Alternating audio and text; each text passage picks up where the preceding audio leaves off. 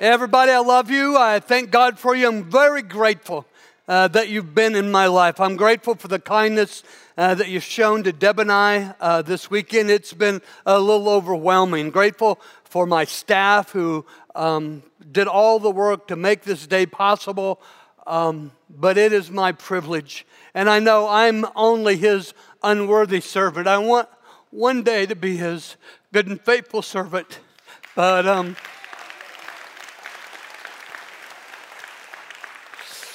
He gets all the glory. He doesn't share his glory with anybody.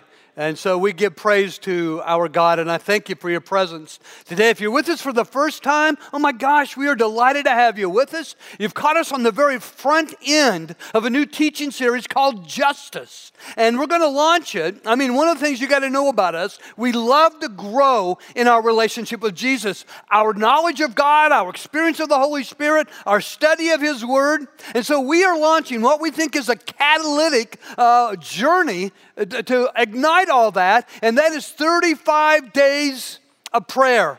Uh, there are prayer journals available for you as you leave. There's like a display uh, out that part of our gallery area. On the inside are like prayer starters for every day. So please use them. Be here on the weekend and uh, get the message and then pray through the week. It's five days a week, so if you miss a day, it's easy to catch up. On the back, is prayer help for you to pray for your friends and family who are far from God, maybe who've drifted away. And they need to come back home to church and, and, to their Lord. And so just pray for them every day. Pray for opportunities to invite them. Pray for opportunities to have faith conversations. But please pick up one of these or you can go online. Um, I got it by accident earlier this week. I don't know how it happened, but it's online on our um, website.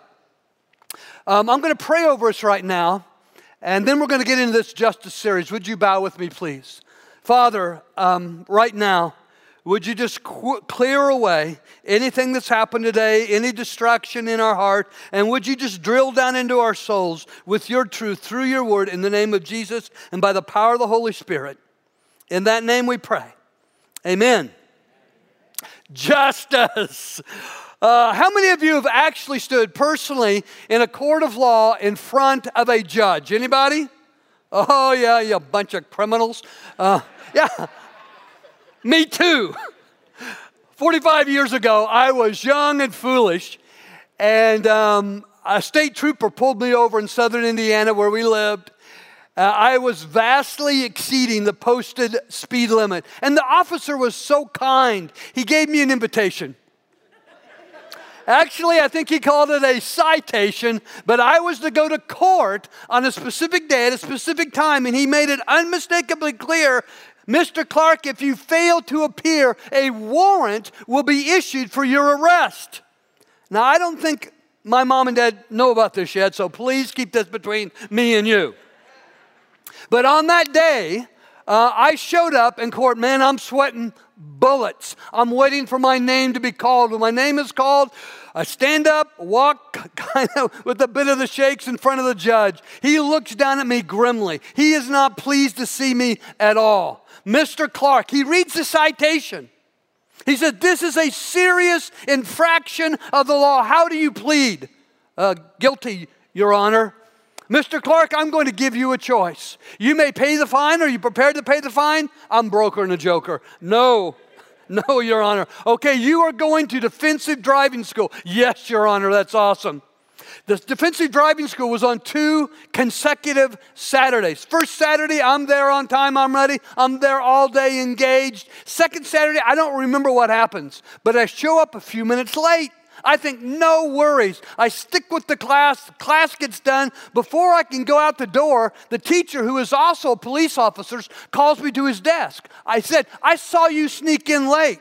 Uh, yeah, I'm sorry, but I was here for the whole class. Well, I'm sorry too, but in this class, a tardy is the same as an absence.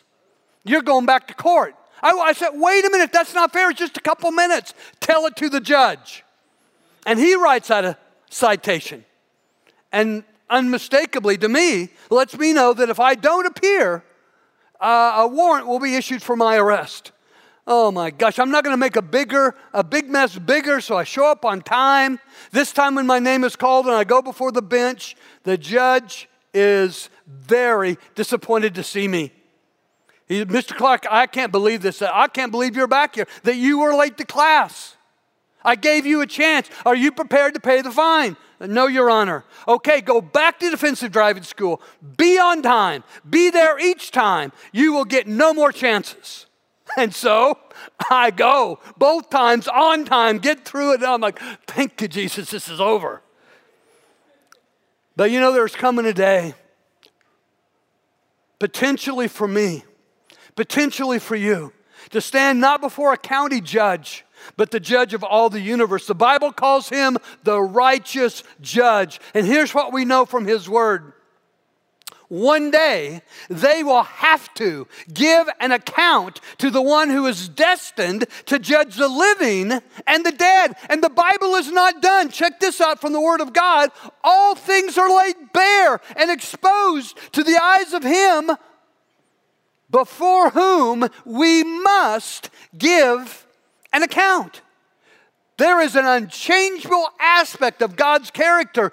He is the holy judge. God is the ultimate holy judge, and He has an ultimate system of holy justice. Now, there, there's no mystery about the justice of God. He makes it clear and simple in the opening pages of His Word. In book one, even the very first sentence of book one, we see God flinging planets into space. We see Him calling the name of stars and they appear in their places. He creates everything the earth, the sky, the sea, all that's in them, makes everything out of nothing and everything God creates. Even the first man and woman, striking, stunning in their beauty, and all absolutely eternal. Everyone, the two humans, everything Everything is designed to last forever and ever and ever. And there will be no pain, no sorrow, no disease, no struggle, no death. That's chapter one in the number one book of the Bible. In chapter two, God lays out his system of justice. Here it is. The Lord God warned Adam and Eve, the first man and woman, you may freely, this is God, this is how gracious He is, this is how loving He is. His character is just, but His character is also love. And He said, just freely, you can have it freely, freely eat of the fruit of every tree in the garden, except the tree of the knowledge of good and evil. For if you eat its fruit, you are sure, you are sure to die. That's chapter 2 in book 1 of the Bible. So, guess what happens in chapter 3?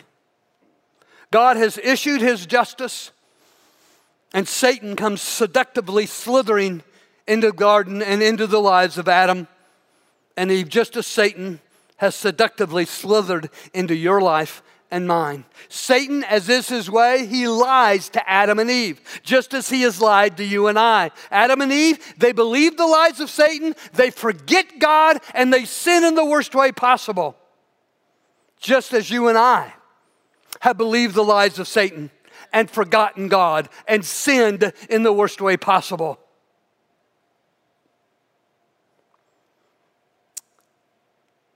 Here's what the Bible says the woman stared at the fruit because Satan had said, Hey, that fruit, man, it is beautiful. It will taste so good. It will change your life. It'll take you to a whole nother God level. This fruit is to die for.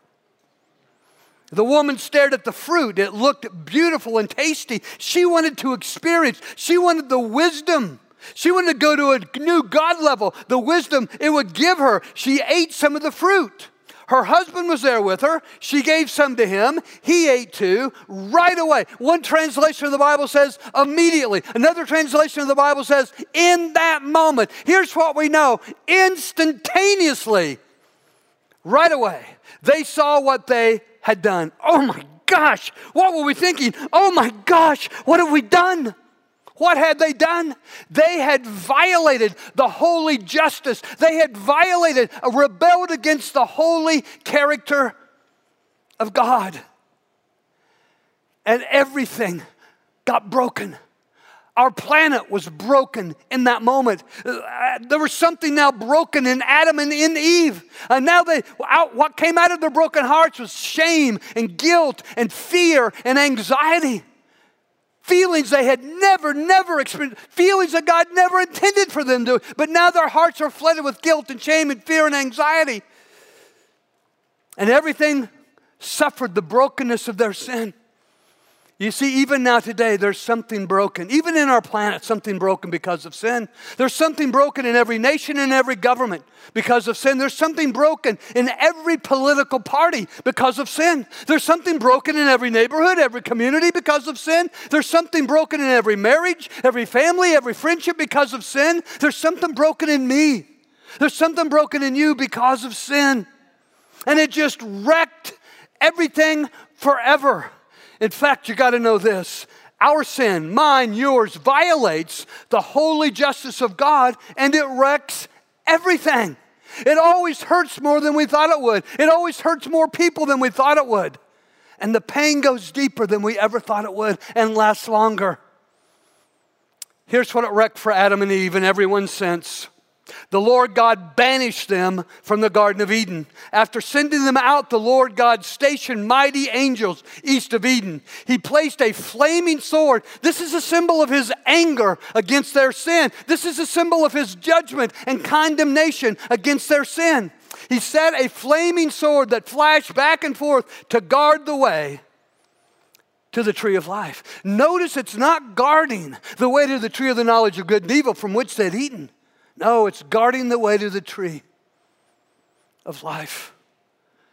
Our sin means we're out. Our sin means we are banished from His presence. Let me show you.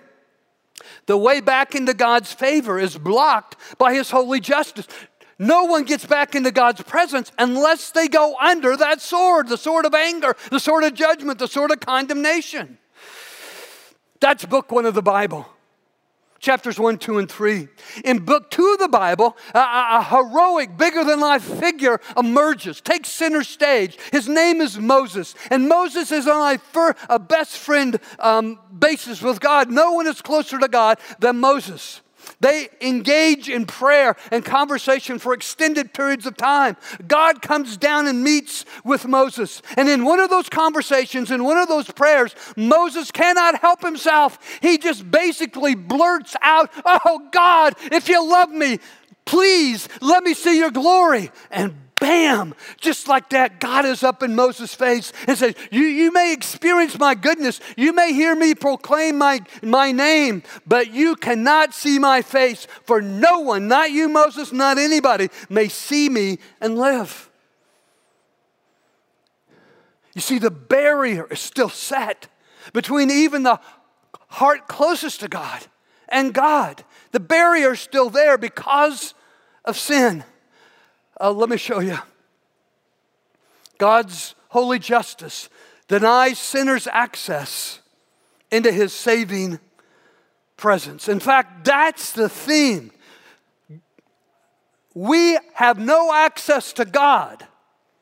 Our access is blocked by God's holy justice. And it's all because of our sin the sin that we've thought, the sin that we've said, the sin that we've felt, the sin that we've done. And that's the theme of the first 39 books of the Bible.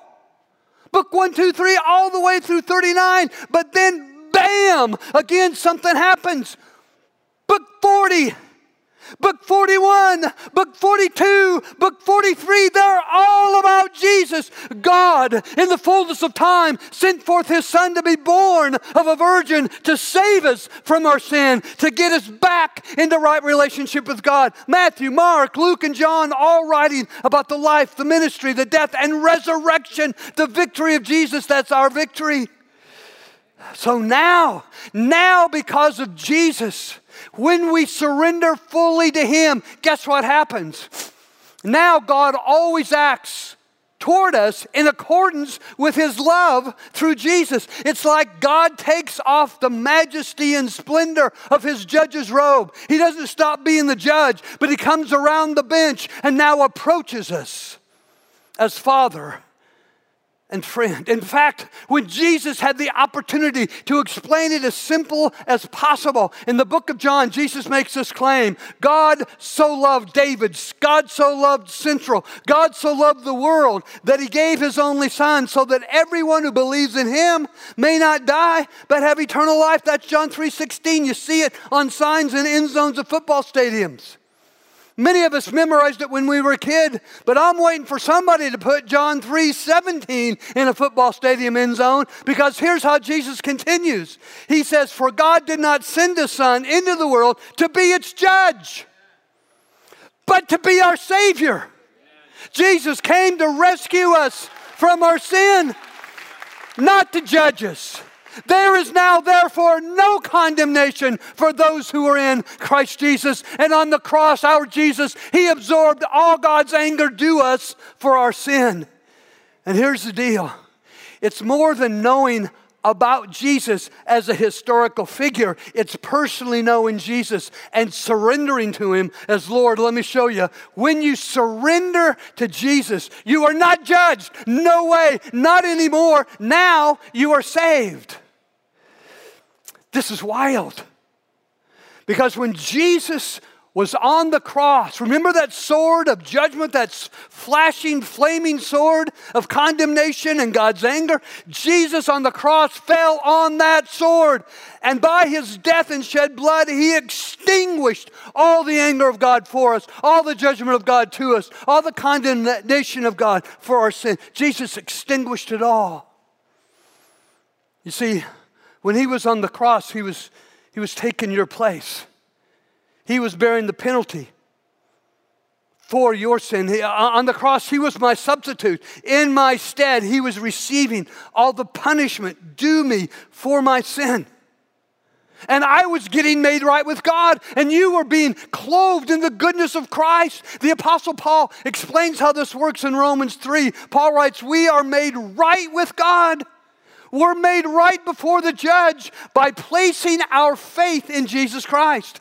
And this is true for everyone who believes. Now, that word believe in the Greek is pistis, and it doesn't mean like I believe George Washington was the first president of the United States. That's just intellectual assent. No, this means trusting surrender. Everyone who surrenders to Jesus, no matter who they are, they are made right with God. Now, now you can go to church and not be fully surrendered to Jesus. You can, you, you can read the Bible and not be fully surrendered to Jesus. You can, you, you can do the prayer work and not be fully surrendered to Jesus. This surrendering to Jesus is a lifestyle where we just bow before Him humbly and lay it all out there and surrender. It's my money is your money, my marriage is your marriage, my parenting is your parent, my emotions are your. I surrender it all to you, Lord. I, I don't want to hold on to anything. I'm glad you're my Savior, Jesus, but I want you to be my King and my Lord. I surrender all to you. You, you, you see, here's what happens when we put our faith to Jesus we put our faith in Jesus when we surrender to Him as our King. He is only King in those areas of our lives where we allow Him full rule. In the other areas, we're trying to be king, we're trying to play God, and it's not working so well. So we feel anxiety, we get afraid, we worry.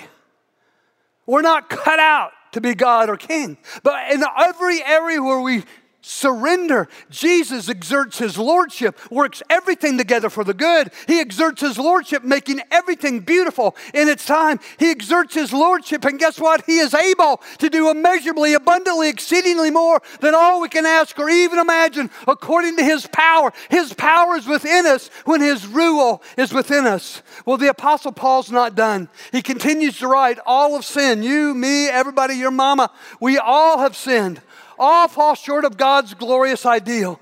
One of the reasons I struggle with the attention that comes on a day like today is that I know all you guys are way better people than me.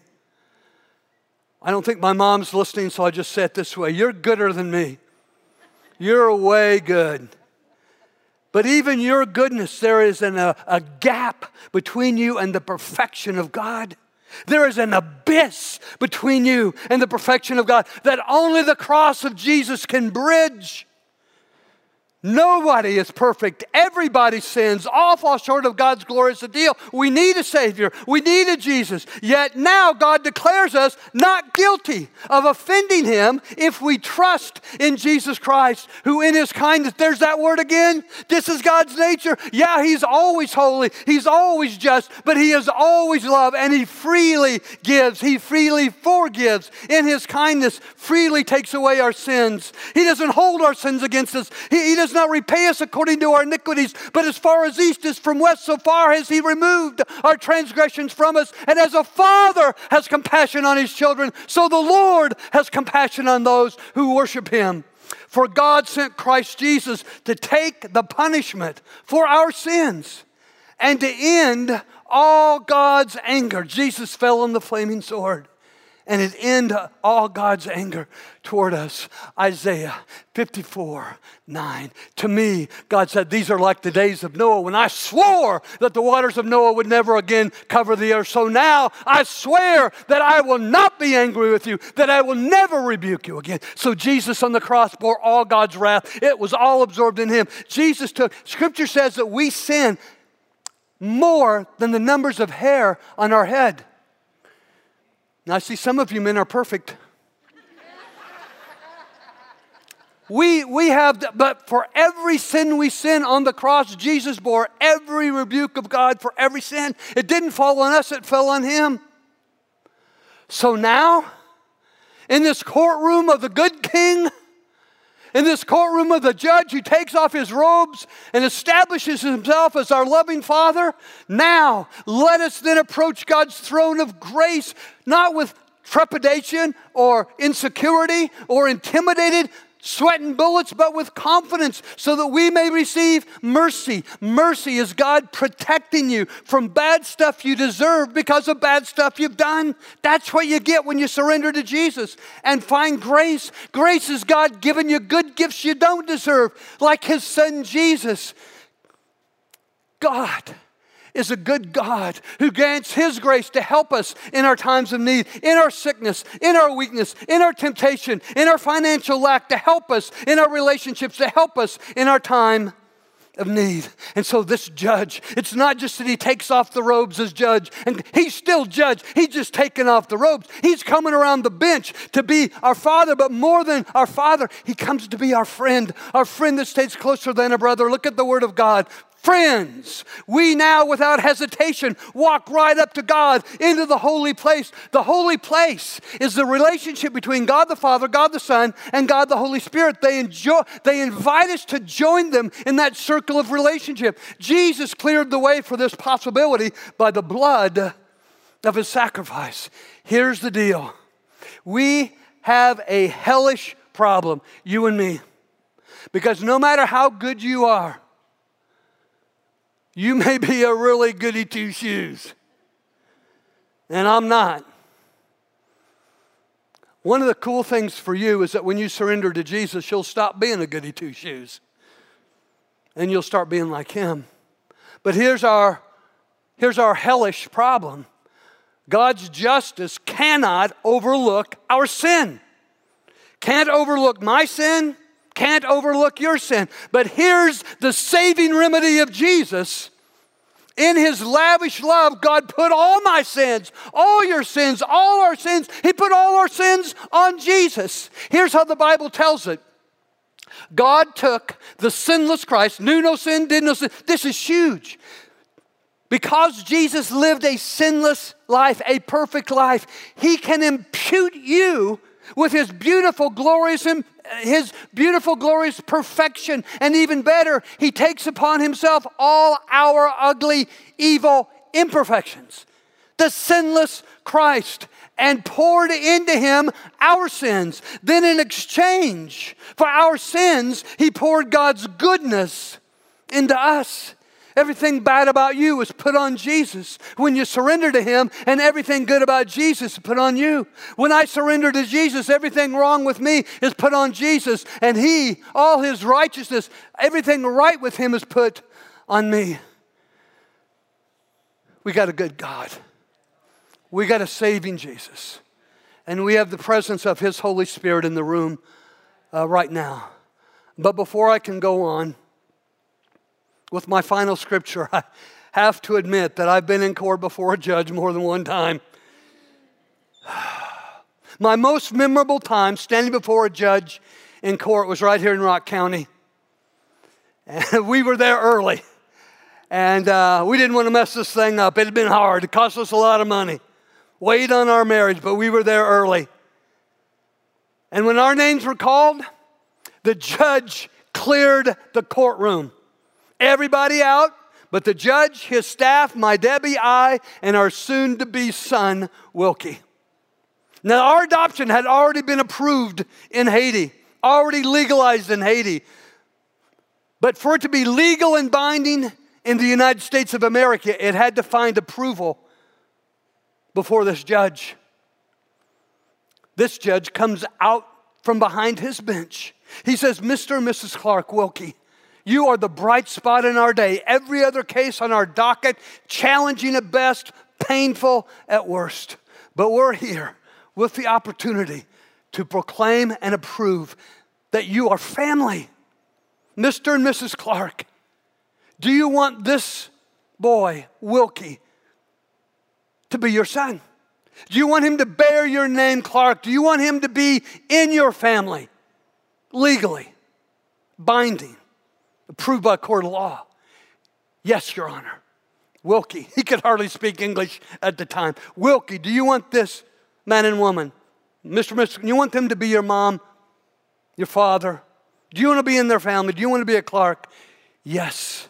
I pronounce by the authority invested in me as a judge in the state of Wisconsin, I pronounce that you are family. The adoption is legal, binding in the United States of America. Was an awesome moment for us. Wilkie has been our son now for 16 years. And so far, he's in the will because he's given us two grandbabies. But I want to tell you when you surrender your life to Jesus, you are legally bound into the family of God as a now adopted child of God. Let me read for you your adoption papers from the Word of God. Before God made the world, He chose us to be His very own through what Jesus would do for us on the cross. He decided then to make us holy. I mean, when you surrender to Jesus, you're not holy, but you are made holy in His eyes without a single fault. We who stand before Him covered in His love, not covered in our shame, not covered in our guilt, not covered in our sin, but covered in the love of Christ. His unchanging plan has always been to adopt us into His own family by sending Jesus Christ to die for us. He did this because He wanted to. So, praise God for His wonderful kindness to us and His favor that He has poured out upon us because we belong to His dearly loved Son. So, overflowing is his kindness toward us that he took away all our sins through the blood of his son by whom we are saved. Thank you so much for listening to the Central Wired podcast. Be sure to stay connected with us at centralwired.com and have a great week.